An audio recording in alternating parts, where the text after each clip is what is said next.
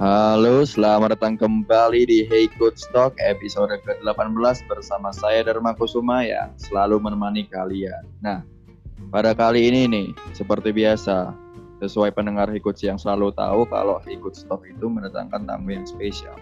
Dan kali ini kita kedatangan tamu spesial dengan perspektif yang spesial juga nih tentu. Dan kali ini di sini sudah ada Kak Dianita Sinta ya, lebih bisa dipanggilnya sebagai sport psychology. Apakah benar kak ini kak? Saya menyebutnya. Ya betul, panggil Sinta aja nggak apa-apa. Oke, panggil kak Sinta aja ya. Soalnya ah, ini namanya sulit tadi waktu kalau bisa saya baca-baca. Iya, nama Oke. tengah emang agak susah. saya malah baru tahu ada apa ada nama Sintanya di belakang. Tapi kalau waktu di sosial media kayaknya nggak ada ya kak ya namanya. Kalau di sosial media, karena emang dari sekolah dulu sering dipanggil emak, jadi malah jarang Oh. yang panggil Sinta. Kenapa tuh dipanggil emak waktu di sekolah nih kak? Itu apakah karena ini? So- biasanya yang ngemong tuh, kalau yang ngemong temen-temen. Dulu nggak sih, karena suka lompat-lompat. Oh suka lompat-lompat. Kan SMP roknya Heeh. yang rok sepan itu kan. Iya. Jadi agak susah gerak lah karena emang suka main bola terus lihat banyak tingkah juga jadi kadang tiba-tiba jatuh Oh, habis lompat atau habis lari Heeh.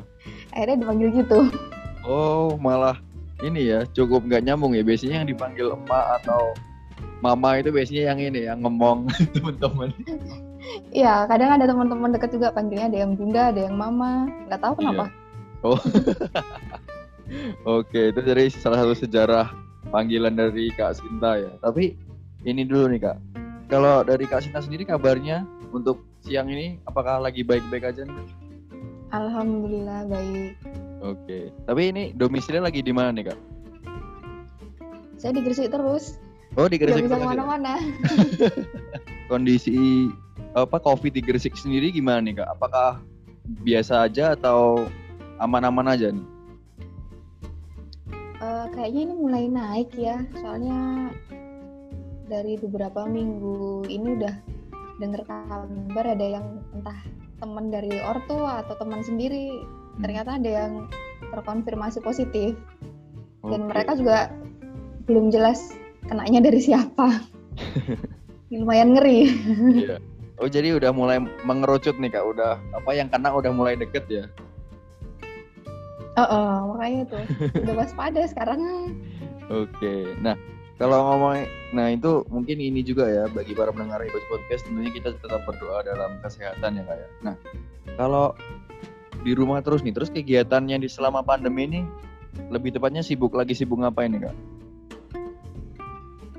beberapa ming eh, beberapa bulan ini Hmm. kadang nulis cuman kalau nulis kan eh, saya bukan tipe orang yang ketika nggak ada sepak bola terus saya tetap bisa nulis los saya bukan tipe Oh, orang yang iya. kayak gitu. Ah. jadi tipenya seenggaknya lihat stadion atau lihat lapangan dulu baru Hmm. ada inspirasi Iya. jadi akhirnya nontonnya ini kadang via YouTube atau kadang drakor ya sekarang.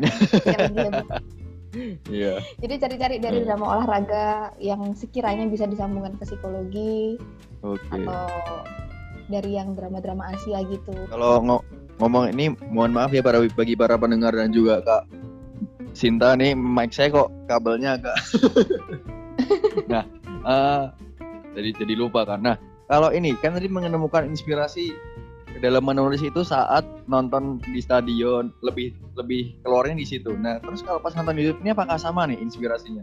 Tingkat Beda, tingkat uh, mood nulisnya. Nah, beda. Karena kalau di stadion banyak pemandangan ya, ada suara, terus kita nonton langsung, hmm, terus interaksi sama teman-teman juga kan. iya Kadang- benar benar. Yang awalnya kita nggak kenal tiba-tiba kenalan gitu kan. Iya benar. Tapi kalau nonton dari YouTube kita bisa interaksi sama siapa. Iya. Nah ini juga nih interaksi nyata jadi ini ya terbatasi ya. Bahkan kita pun juga Iya. melalui Zoom ya kan nah iya betul. kalau saat pandemi ini. Rumahnya ya, Iya, memperpendek jarak akhirnya. benar sekali. Tapi Tapi ini juga nih kak. Tapi kalau saya lihat kegiatannya juga menulis di perempuan dalam sepak bola. Kalau di tengah pandeminya apakah lagi jalan nih kak? Kami beberapa kali sudah bikin webinar sih. Hmm. Jadi bahas-bahas tentang isu-isu yang terkini, terus ngundang entah itu dari klub atau dari Asprof. Ya yang kami kenal dulu lah atau seenggaknya kenalan dari teman yang lain yang diajak ngobrol. Tapi ngobrolnya ya ya kayak kita sekarang ini ngobrol-ngobrol santai aja. Ya biasa biasa aja ya nggak nggak yang apa nggak yang serius banget gitu ya. Heeh. Heeh. Tapi kalau la- di pandemi itu perempuan dalam sepak bola lagi sibuk-sibuknya atau biasa aja, ya santai aja. Ini seharusnya memang akhir tahun ini kan ada satu topik yang belum kami bahas, Oke. tapi karena beberapa anggota tim yang biasanya merencanakan itu agak sibuk, Hmm. ya depending dulu. Oh jadi lagi ini vakum. Iya, Atau sementara. Oh vakum sementara ya. Saya kira apakah lagi jeda sejenak atau lebih tepatnya vakum ternyata tapi memang lagi vakum ya kak ya. Mm-mm. Nah bagi para pendengar Hikot podcast nih yang nggak tahu perempuan dalam sepak bola silahkan kunjungi di Instagram ya kak. Apa apa ada sosial media lain? Ada di YouTube juga, namanya Oh, di YouTube perempuan dalam sepak bola juga. Oke. Nah itu tentunya membahas apa ya perspektif perempuan dalam sepak bola ya kak ya. Mm, Betul. Iya benar sekali. Nah tapi juga ini saya lihat juga kak Cinta masak-masak juga tuh kayaknya. Itu salah satu Iya, kegiatan di tengah pandemi juga. Enggak sih, dari beberapa tahun lalu memang sempat jualan masakan itu. Oke. Nah, Terus karena kemarin karena pandemi, kan awal-awal pandemi memang membatasi banget ya. benar. Mulai dari pengiriman dan lain sebagainya kan kewaspadaan Hmm. makin tinggi. Akhirnya ya udahlah stop aja, stop aja dulu, malah Hmm. beralih berkebun sekarang. Oh jadi berkebun. Iya rata-rata emang ya. gitu ya. Oke, nah ya tadi udah bahas ya yang santai-santai pemanasan dulu lah dari berkebun, terus psikologi, terus masak. Kalau ngomongin soal psikologi nih kak, kak Cinta sendiri kan awal mula psikologi tentunya pendidikan yaitu ngambil S1 dan S2 psikologi di UNER ya kak. Apa apakah benar kak? Iya betul. Nah itu awal mulanya kenapa tuh kok memilih psikologi itu? Awalnya S1 itu dipilihkan. Hmm? Oh dipilih. Jadi kasar, kasarnya Hmm? kesasar ya. Oh kesasar malahan.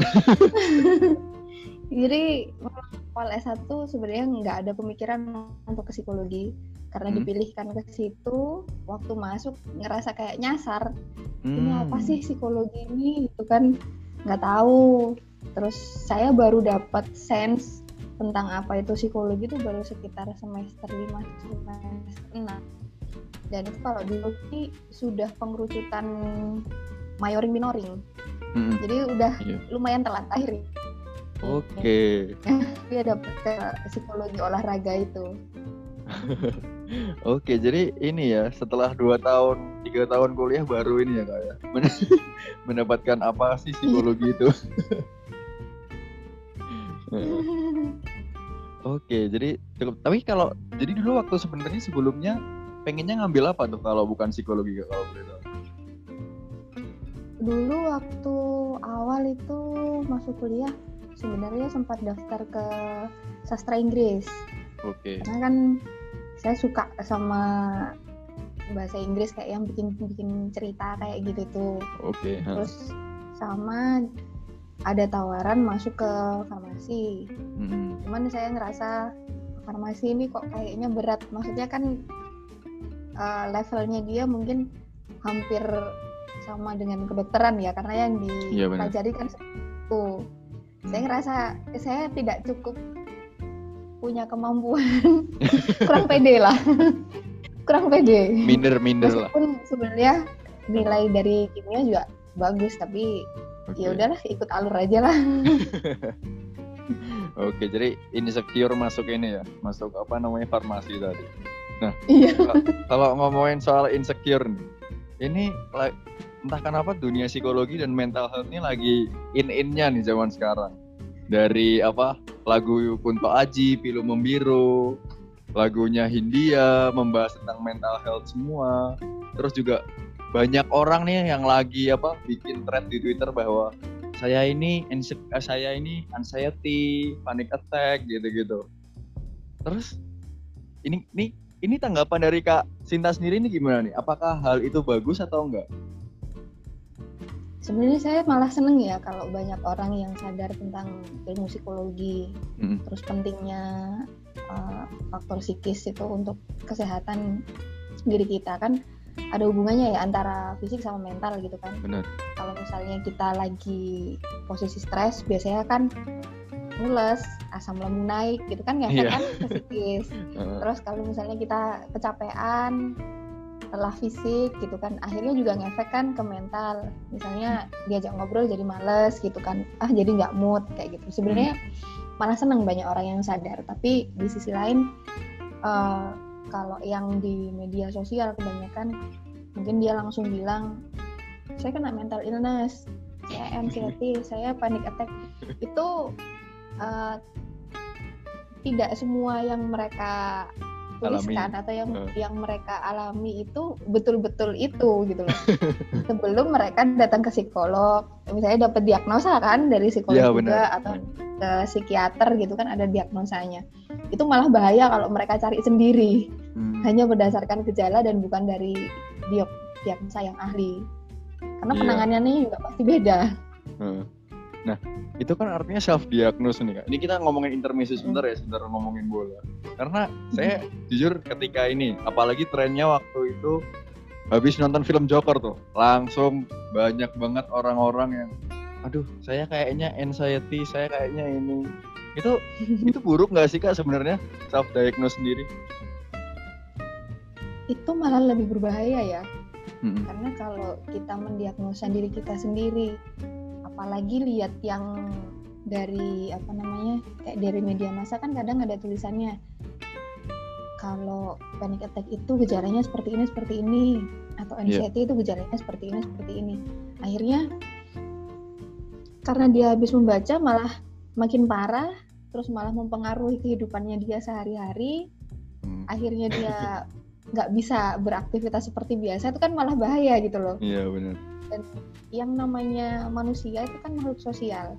Ketika kita mengalami suatu permasalahan apalagi permasalahan psikis itu bisa jadi mempengaruhi interaksi kita sama orang lain.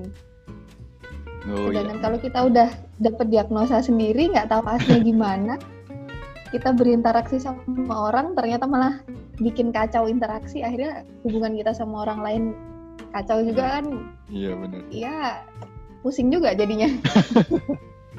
Karena ya jujur saya agak apa ya kalau ngelihat orang yang tiba-tiba mendadak habis nonton Joker sih terutama waktu itu kebanyakan langsung bisa dibilang mengaku-ngaku lah kalau dia punya apa panic attack, anxiety. Ya itulah istilah-istilah yang sering dipakai lah. nah, emang sempat viral ya waktu itu ya? Iya, ya? sempat viral karena mendadak banyak teman-teman saya Insta story wajahnya sendiri bahwa dia bercerita kalau dia kena anxiety atau bla bla bla seperti itu. Jadi sebenarnya kalau menurut Kak Sinta sendiri malahan ini ya mendia dapat diagnosa dari ahlinya ya kak? Mm-mm, harusnya itu. Mm-mm. Karena nanti kan sama ahlinya juga dibimbing harus gimana atau setidaknya mengurangi itu. Biasanya okay. gitu. Mm. Nah kalau ngomongin soal keahlian nih, Kak Sinta ini salah satu bisa dibilang ahlinya dalam psikologi olahraga atau sport psychology. Dan saya sering waktu itu pernah membaca tulisan Kak Sinta nih nulis sport psychology di Football Tribe. Sampai sekarang apa masih nulis hal tersebut di Football Tribe nih Kak?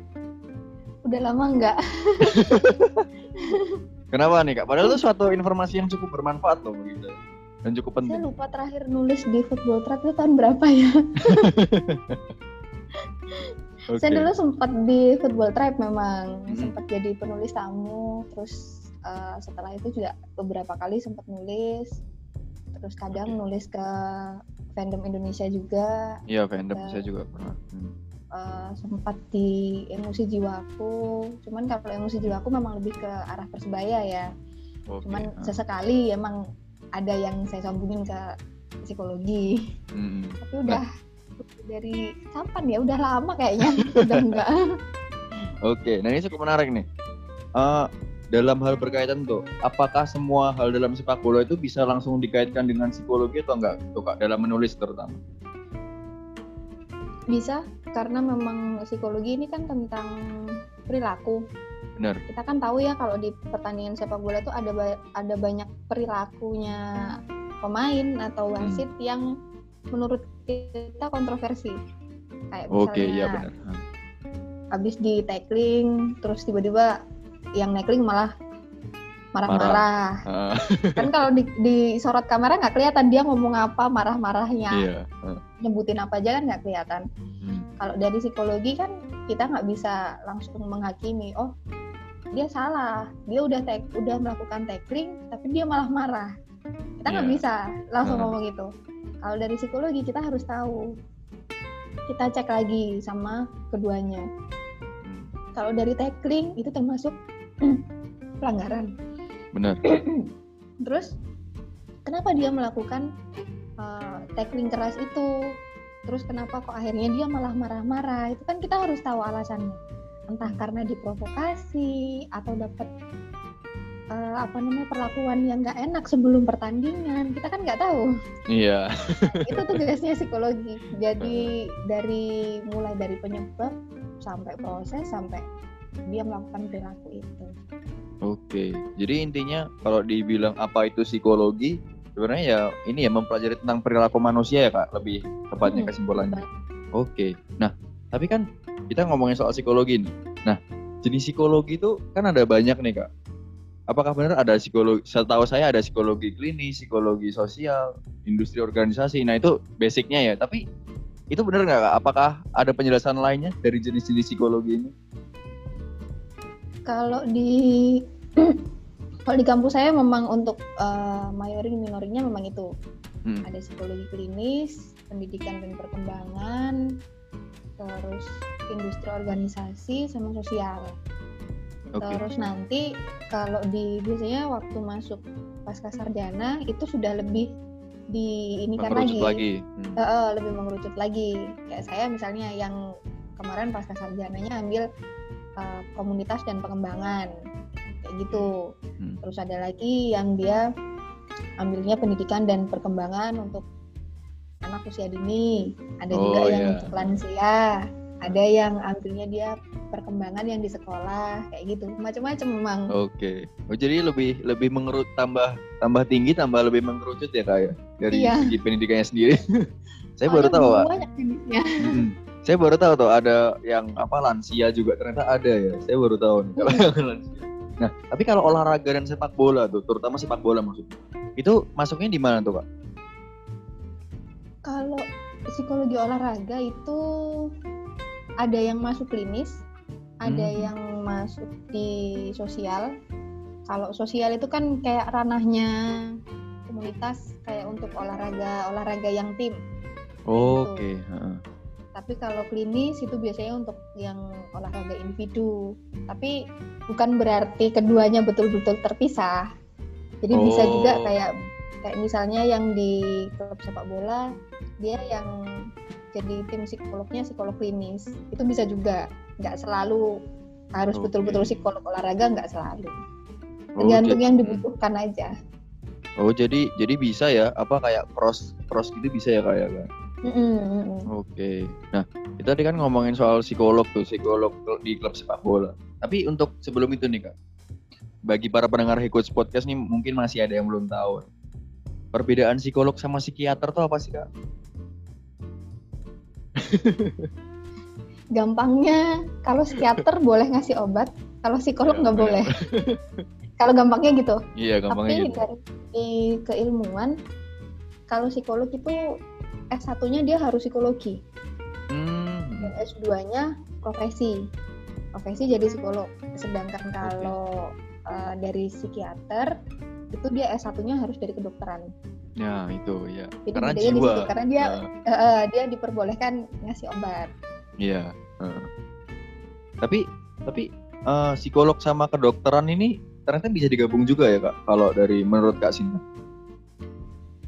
Sebenarnya bisa sih karena kalau dari uh, psikologi yang dasar aja kami dapat mata kuliah faal ya faal hmm. itu kan juga materinya kedokteran atau tentang otak tentang fisiologis okay. jadi sebenarnya hampir ya, sama benar. cuman uh, apa namanya fokusnya selanjutnya aja yang agak beda oke okay. tapi karena kak Sinta ini psikologi dan merupakan sport psikologi jadi kita membahas tentang psikolognya nih nah hmm. kalau ngomongin soal psikolog nih pentingnya psikolog nih di klub sepak bola. Menurut Kak Sinta tuh apa sih?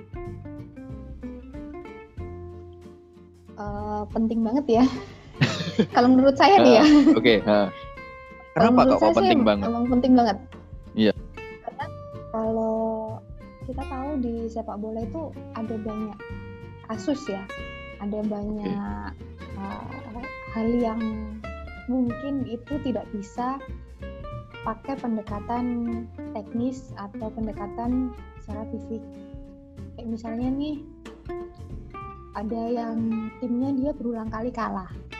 Terus mm-hmm. ada pemain-pemain di tim itu yang mungkin satu hari setelah pertandingan dia udah bisa move on.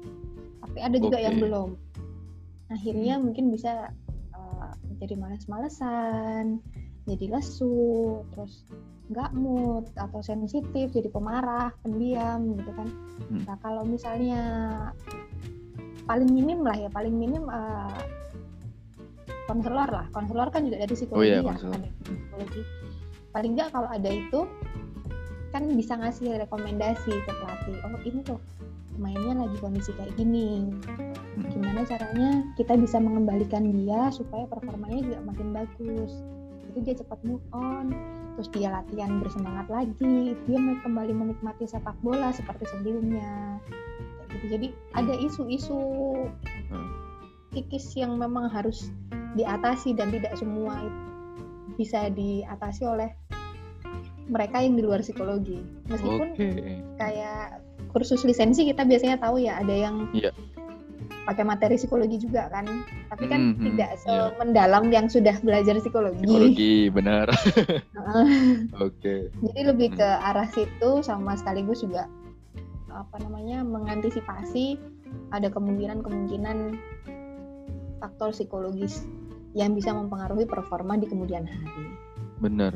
Karena karena kalau dari mungkin dari sudut pandang Kak Sinta nih, kekalahan atau klub yang sedang mengalami penurunan itu bukan cuma dari segi taktik doang tentunya dan ada nih dari segi psikisnya atau dari segi psikologinya yang harusnya diperbaiki apakah benar itu Pak? Mm -mm. termasuk itu hmm. uh, mungkin memang kalau ada klub yang sering kalah itu kan kadang dianggap mereka pemainnya kurang kompeten ya benar benar. kok nggak cari pemain bintang atau uh. ini dananya kurang ada itu yeah. faktor lain faktor lain iya. tapi dari yang faktor psikis itu kan kadang ada juga yang karena dia sudah berulang kali kalah hmm. dia merasa ah sudahlah kami juga nggak diurus sama manajemen bolak-balik kalah kami lagi lesu kami lagi down juga nggak dikasih apa-apa nggak dikasih iming-iming nggak dibantu kayak gitu kan yeah terus akhirnya karena dia mendem makin lama makin lama iya makin turun gitu loh. Benar benar. Uh, anggap aja gini. Hmm, kayak balon. Balon tuh kalau ditekan kan bisa mental. Tapi benar. kalau dia makin lama makin ditekan akhirnya meletus. Iya. Nah hampir sama kayak gitu. Oke. Okay. karena karena jujur memang banyak pemain pun yang mengalami bunuh diri karena depresi. Contohnya Robert Enke kiper ketiga timnas Jerman itu bunuh diri karena nggak ada yang menduga tuh. Dan sekarang sepak bola Eropa mulai memakai jasa psikolog di dalam klub sepak bolanya. Nah itu kalau di Indonesia sendiri nih perkembangan adanya psikolog di klub sepak bola apakah sudah banyak apa masih belum kalau menurut Kak Sinta? Tahu kayaknya dulu Persib pernah tapi bukan yang psikolog tetap untuk mendampingi di kompetisi. Hmm. Setauku yang memang sudah dikasih tetap itu SS Sleman sama Persebaya. Okay. Cuman nggak tahu PSS ini sampai sekarang atau enggak. Okay. Dulu soalnya pernah pernah tahu hmm. sama timnas kan. Kalau timnas memang ada. Oh timnas ada. Oke. Okay. Hmm. Oke okay, jadi uh, ini cukup informasi baru nih bagi saya karena mungkin baru setahu Kak Sinta ya baru hanya ada dua klub ya Kak ya, uh, yang ada psikolog tetapnya dan kalau di ini nih Kak di klub sendiri psikolog itu bekerjanya seperti apa nih Kak? Itu apakah memberikan rekomendasi kepada pelatih atau gimana sebenarnya pekerjaan day to day-nya? Day to day-nya ya termasuk ngasih kayak kelas psikologi tapi bukan kelas formal ya. Hmm. Jadi jangan dibayangkan kalau psikolog itu ngasih kayak seminar, ngasih kayak workshop, kayak yeah. webinar gitu. Enggak, enggak. Bukan okay. bukan seperti itu. Jadi hampir ke lebih ke arah yang kegiatan seringan mungkin. Hmm. Untuk mengatasi mungkin si pemain bakalan bosen karena latihan tanding latihan tanding oke okay. katanya cuma gitu doang diajakin mungkin diajakin gambar ada juga yang diajakin kayak permainan hmm. Ini misalnya uh, kayak nyusun balok. Jadi okay. dibagi kelompok kecil kayak gitu. Ada juga yang uh, sebelum latihan biasanya dikasih kucing-kucingan. Kucing-kucingan yeah. kan juga latihan. rondo. Uh, jadi lebih ke arah apa ya itu namanya kayak bikin modul sih. Bikin modul kegiatan yang sekiranya bisa membantu mereka untuk uh, lebih menikmati sepak bola terus uh, lebih rileks juga jadi nggak ngerasa terbebani karena mereka ada latihan dan pertandingan oke jadi kamu bisa ngasih rekomendasi juga sih Hmm, oke jadi dalam program latihan pun kalau di klub sepak bola psikolog ikut apakah ikut terlibat kak? Kalau program latihan kadang iya. Hmm. Jadi biasanya uh, untuk yang setelah pertandingan ya, yeah. setelah pertandingan itu biasanya kan nggak dikasih latihan yang berat. Itu biasanya yeah. ngobrol juga mati. Entah itu hmm. dikasih katarsis untuk melepaskan emosi negatif, bisa juga cuman hmm. latihan ringan kayak kucing-kucingan kayak gitu. Hmm. Oke, okay. nah saya pernah baca tuh di kalau di klub sepak bola ada psikolog dan psikolog itu bisa memberikan rekomendasi kepada pemain sebelum pertandingan itu self talk. Apakah itu benar kak? Iya, ada yang pakai itu. Ada juga biasanya pakai musik. Oh, pakai musik. musik. Oh ya, yang paling sering ya. Yang biasanya kalau biasanya atlet-atlet ada yang langsung pakai headset ya, ya, langsung benar. gitu tapi di ruang ganti juga berpengaruh jadi hmm. misalnya waktu sebelum pertandingan setelah briefing terus dikasih self talk itu mungkin dikasih musik yang instrumental yang menenangkan yeah. itu sambil diajak mereka self talk terus dibayangkan supaya lebih rileks hmm. baru mepet pertandingan kick off-nya dikasih musik yang lebih bersemangat. Oke. Okay. Oke. Okay. Nah, itu memang sepenting apa sih kak hal-hal tersebut sebelum pertandingan? Karena kan kalau di pertandingan itu kadang emosi ngefek ya. Iya. Hmm. Ada yang karena dia terlalu bersemangat, akhirnya ketika pertandingan malah nggak maksimal. Atau okay. ada juga yang dia karena ngerasa down duluan, lihat musuhnya, mm -hmm. lihat cal calon lawannya, yeah. akhirnya malah nggak karuan itu okay. memang kalau nggak salah saya pernah baca itu di kurikulum PSSI itu 4 tahun berapa hmm. itu kalau nggak salah dibilang jadi 99% persiapan satu persennya itu ketika pertandingan oh kan termasuk uh, termasuk yeah. di dalam uh. di locker room itu juga termasuk persiapan yang okay. 99 persen jadi relaksasi ini sangat penting ya sebelum pertandingan entah itu mau mendengarkan musik atau self talk itu sendiri. Apakah hmm. benar? Hmm, Oke. Okay.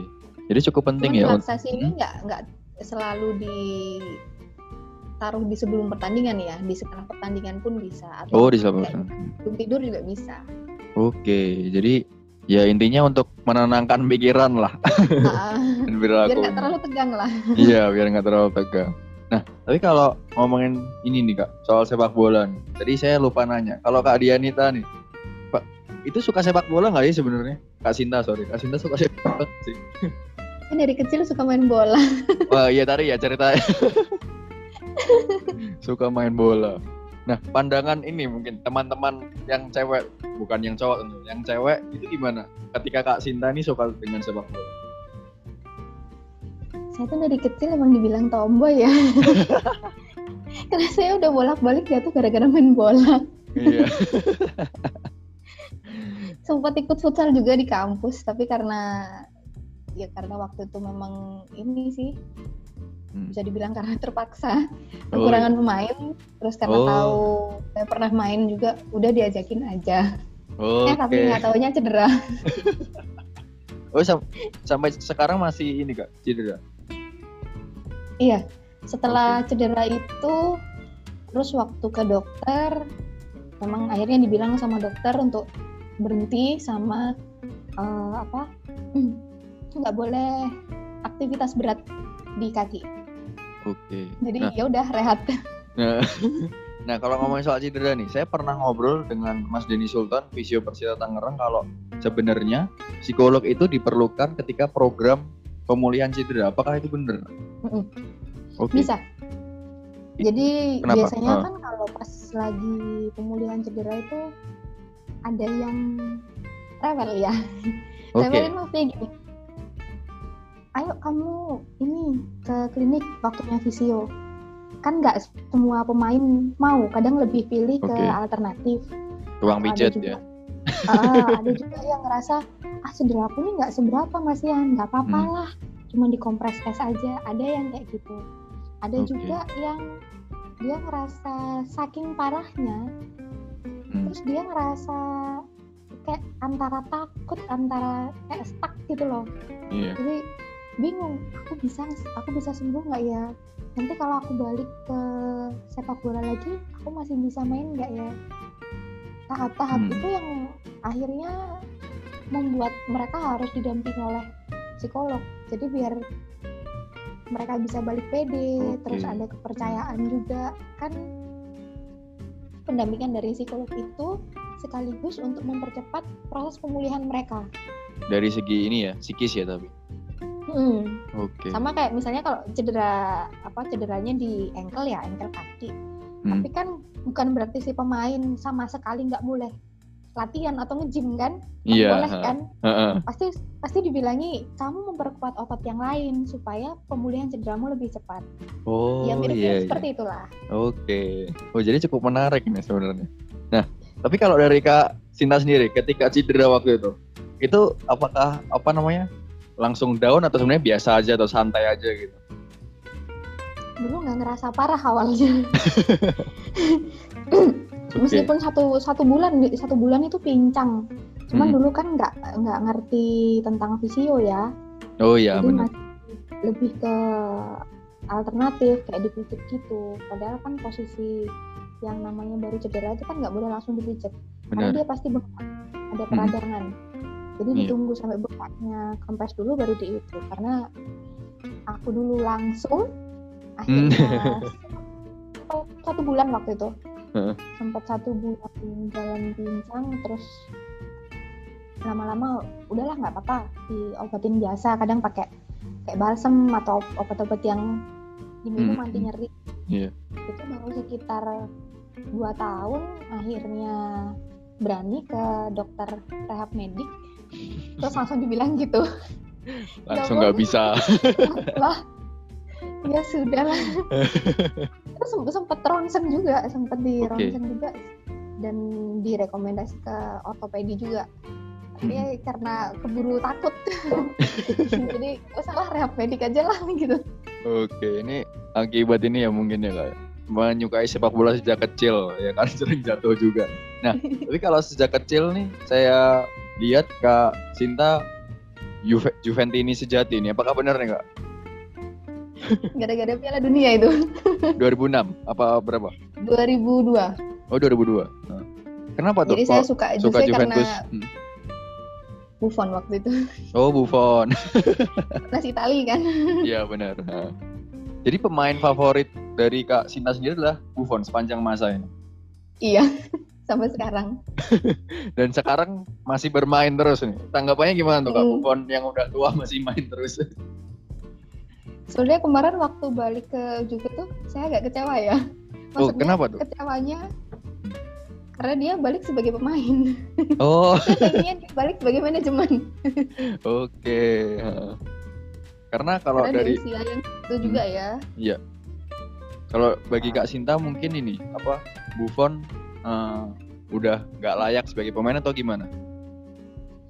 Kalau lihat dari mentalnya memang kelihatan kalau dia jauh di depan juniornya yang lain. Tapi Iya benar, eh, untuk usia segitu kan kita nggak bisa bohong kalau benar. urusan otot, kemudian kekuatan yang lain pasti ada yang berkurang. Hmm, Terutama untuk untuk fokus ya. Untuk fokus kan seiring usia juga lumayan berkurang. Terus pandangan mata juga kan. benar. Itu kan untuk, untuk atlet juga salah satu faktor yang penting gitu. Hmm. Makanya saya ngerasa udahlah mending jadi pelatih kiper atau manajemen aja. Nularin ilmunya gitu kan. Oke, jadi Kak Sinta ini kecewa ya ketika Juve apa kok Juventus Buffon sampai sekarang belum pensiun. Nah, tapi kalau ngomongin soal Juventus nih, tanggapannya nih sekarang-sekarang sekarang lagi sekarang nih gimana nih Kak? Apakah udah menunjukkan kenaikan nih bersama Pirlo? Sejujurnya saya udah mulai beberapa tahun udah jarang nonton ya. Oh, jarang nonton. Karena kan pertandingannya memang dini hari. Iya, jamnya nggak ini ya. Saya Heeh, jamnya kan jam segitu waktu jam tidur. Sedangkan saya nih biasanya kalau eh, nulis-nulis kayak gitu itu bisanya baru jam 8 atau jam 9 sampai Hmm. sekitar jam 12. Oke. Jadi untuk nonton itu sudah bener-bener mata nggak bisa dibuka. Jadi tahu paling sekilas itu kok Hmm. sama Pirlo kok jadi kayak gini ya kayak Nah, gitu. Oke. Terus kemarin sempat di balai juga kan sempat ada masalah ya, Benar, ada masalah ha. dikit jadi ngerasa ini beneran Juve apa bukan ya? Kayaknya karakternya beda tapi ya gimana pun itu kan memang tiap pelatih pasti beda-beda ya. Benar. Ya udah ikut aja. Tapi kalau boleh tahu nih Kak, momen favoritnya sebagai Juventus ini itu pas apa tuh? Momen favorit itu itu Scudetto keberapa ya agak lupa. Yang tahun berapa Pokoknya mungkin? kalau nggak salah sekitar 2000 berapa ya? Hmm. 2003-an sampai 2005-an kalau nggak salah. Agak lupa pokoknya tahun Oke. iya sekitar tahun-tahun itu kan memang masih aktif banget Hmm. sampai kalau di sekolah itu mata sampai hitam Karena nonton terus. karena malamnya nonton gitu. Dan waktu-waktu itu memang waktu-waktu tergila buat saya, mulai dari nonton, mulai Hmm. dari ngumpul segala pernak-pernik tentang Juve sama Buffon, Hmm. sampai bikin ulasan itu hampir setiap di sekolah itu yang namanya uh, binder itu Hmm. pasti ada aja yang saya tulisin Juve. Wah, ini Apalagi tahu Scudetto berapa kali gitu pasti. iya. heeh. lah. Mungkin bisa dibilang Kak Sinta nih Juventini yang gila banget nih pada waktu itu ya. Tapi kalau Iya. menurut Kak Sinta nih, sekarang-sekarang ini apakah Juventus bisa bersaing di klub papan atas Eropa sebagai juara Liga Champions mungkin? Kalau lihat performanya sampai hari ini, saya jadi ragu. Oke. Entah kenapa saya ngerasa ada sesuatu antara pemain sama pelatih yang mungkin masih belum dapat eh, apa ya, dapat klopnya gitu loh. Hmm. Entah mung- kalau visi misi kita bisa tahu lah ya, visi misi pasti sama gitu. Hmm. Cuman saya masih ngerasa entah itu dari strategi, entah itu dari kecocokan karakter, itu tuh kayak Hmm. masih ada yang banyak yang harus diperbaiki untuk benar-benar bisa jadi juara di Eropa. Oke, jadi masih Kak Sinta sendiri masih ragu ya untuk bersaing juara Liga Champions. Nah, kalau ngomongin soal persaingan nih Kak, mungkin kita kembali lagi pentingnya psikolog di klub sepak bola. Katanya juga nih, psikolog itu di klub sepak bola membantu apa mental para pemain untuk apa ya mengatasi persaingan antar pemain sendiri. Apakah itu benar Kak? Hmm, betul. Oke. Uh, ada efek negatif dari tim Perse- anggota tim yang terlalu kompetitif Iya. dalam Hmm. Atau Nah. mungkin uh, terlalu banyak pemain bintang. Oke. Kan akhirnya mulai dari sorotan yang terlalu banyak ke mereka.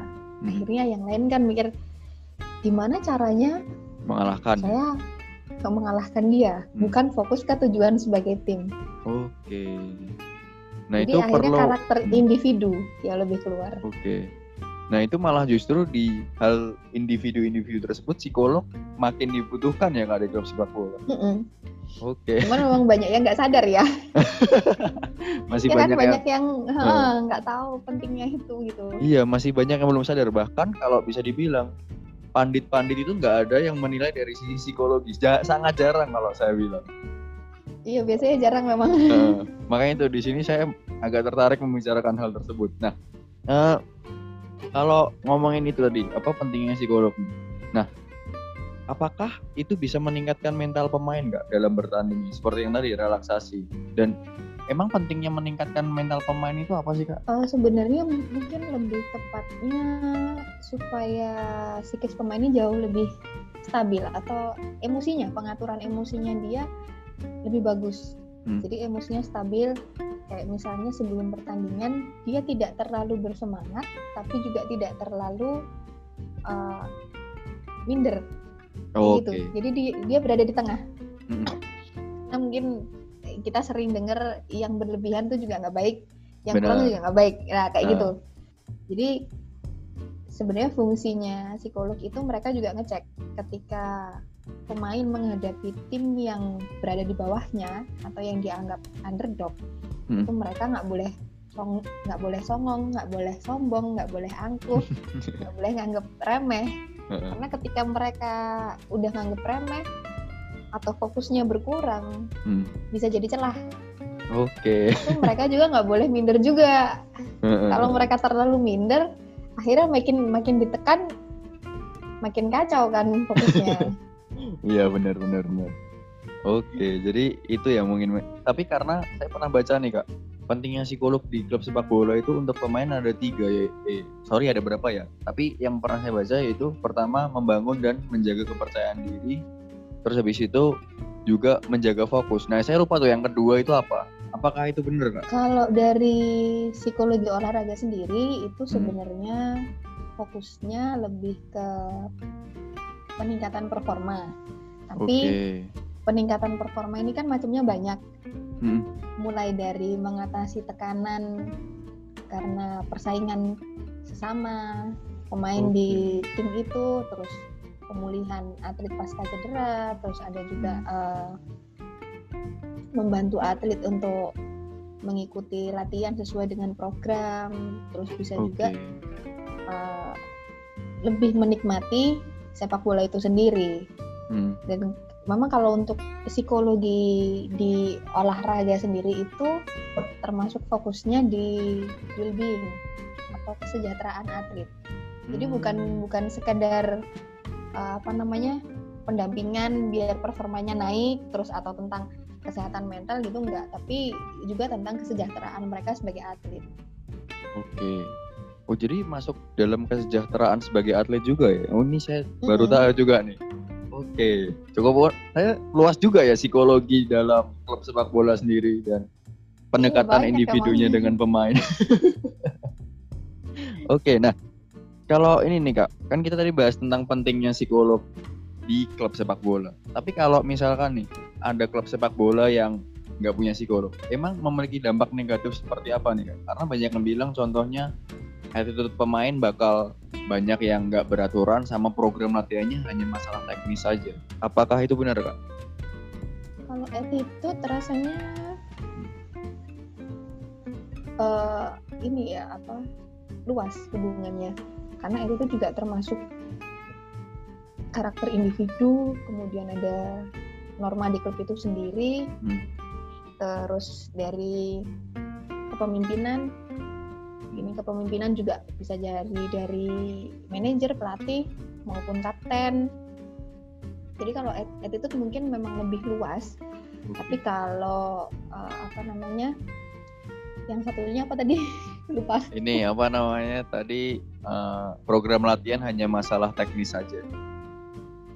Nah ya kalau program latihan itu karena memang sepak bola di Indonesia ini masih fokusnya ke teknis, bukan secara melihat secara keseluruhan. Iya. Ya akhirnya kalau capek ya dibiarin, udah dia bisa istirahat, dia bisa ke dokter. Kalau nyeri bisa pakai anti nyeri, bisa pakai steroid, gitu kan? Waduh, steroid. Eh, iya kan biasa-biasanya kan Iya, bener. kalau. Ada yang cedera dia maksain, udah suntik steroid aja ada yang sampai Iya, gitu heeh. kan. Heeh. Sebenarnya psikologi termasuk menangani itu sih. Jadi mungkin ada beberapa pemain yang dia memaksakan ikut bertanding meskipun dia dalam kondisi cedera. Cedera bener. Oke. Kalau pendekatan dari psikologi kan dikasih tahu di apa namanya ya diedukasi kemudian Mm-mm. dikasih penjelasan juga dikasih pandangan yang berbeda yang mungkin dia hanya taunya kalau aku nggak main timku gimana? Tapi bisa jadi kan dia nggak mikir nanti kalau posisi cedera saya pakai anti nyeri terus posisi main kena pelanggaran ternyata saya harus dibopong yang rugi dua kali. Iya. saya rugi bisa jadi cedera makin parah Hmm. ruginya juga untuk tim karena akhirnya dia harus diganti sama aja nggak bisa bantu Iya. itu perspektif-perspektif yang mungkin bisa dibantu oleh psikolog sih untuk menjelaskan Hmm, Oke. Iya iya. Iya sih, mas cukup masuk akal ya kalau misalkan apa pemain yang berambisi untuk tetap main terus padahal dia cedera malah merugikan dua kali lipat tuh. Nah, kalau jadi kan bahas tentang eh, kita kan membahas tentang sport psychology. Memang perbedaannya nih Kak antara sport psychology dengan non sport psychology. Itu apa sih Kak bedanya dari perbedaan mungkin pendekatan atau apa apakah ada perbedaan? kalau pendekatannya mungkin karena lebih ke psikologi kan ilmu perilaku yang mempelajari mulai dari penyebab proses sampai terjadinya perilaku itu Hmm. jadi eh, kalau dari psikologi olahraga sendiri ketika menilai suatu perilaku yang dimunculkan oleh pemain dia nggak akan gampang menghakimi nggak akan langsung bilang oh ini Hmm. fisiknya yang jelek oh ini dia emang attitude-nya yang jelek kan nggak bisa gitu kalau Hmm. kalau di pendekatan psikologi olahraga kan dia bisa cari tahu oh Oke. dia ternyata sempat bertengkar sama keluarganya Hmm. misalnya kemudian dia memendam itu di sisi lain dia kondisi cedera Oke. makanya ketika dia bertanding terus dapat pelanggaran sedikit akhirnya dia langsung marah Hmm. jadi lebih eh, mungkin bisa dibilang pendekatan yang lebih ramah ya Hmm, Oke, mungkin jadi lebih ke arah situ kalau psikologi iya. Jadi ini kak apa cara komunikasinya lebih ya. Tapi kalau apakah ada tips tips sendiri nih kalau di sport psychology itu komunikasinya lebih gimana? Itu apakah ada tipsnya sendiri?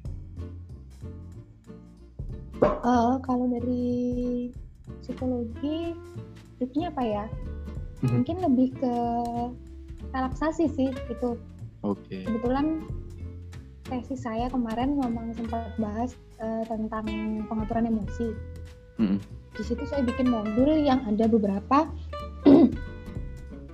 tentang relaksasi. Jadi relaksasi ini sekaligus untuk membantu mereka menampilkan emosi negatifnya Mm-mm. dengan cara yang lebih tepat atau lebih Oke. baik, tidak merugikan orang lain. Terus di sisi lain juga bisa membantu eh, pemain meningkatkan kualitas tidur. Jadi Hmm. biasanya relaksasi kan nggak nggak seputar musik atau self talk aja. Iya benar. Bisa untuk memperbaiki fokus. Mungkin kalau tips bisa dicoba ini sih eh apa ya itu namanya? Lupa. relaksasi otot. Relaksasi Oh, otot itu Hmm. eh, sambil duduk bisa sambil berbaring. Bisa dilakukan sebelum pertandingan, setelah pertandingan atau sebelum tidur. Hmm. Terus- ada juga yang paling gampang ini teknik napas dalam yang Oke. biasanya sering juga dibahas di Twitter atau di media sosial Iya. lain Heeh. ya 747 Hmm. nafas tarik Hmm. nafas panjang Iya iya iya. terus tahan sebentar dikeluarkan nah kayak gitu Heeh. itu kan untuk lebih menenangkan terus Benar. bisa juga eh, untuk meningkatkan fokus kayak misalnya yang buat mau penalti atau tendangan bebas kayak gitu sih. Oke, jadi ya ini ya sport psychology lebih mendetail dan perspektifnya lebih berbeda ya kak ya kalau bisa dibilang. Tapi kalau secara Hmm. keilmuan sebenarnya basicnya sama aja ya kak. ya? Kalau basicnya hampir sama sih kayak keilmuan yang lain karena Oke, masing-masing ilmu nggak bisa lepas satu sama lain. benar saling berkaitan ya. Oke, nah kita tadi sudah ngobrol-ngobrol nih tentang dunia psikologi, mental health juga tadi kita sindir beberapa. Tapi kalau mungkin udah agak-agak terakhir nih kak.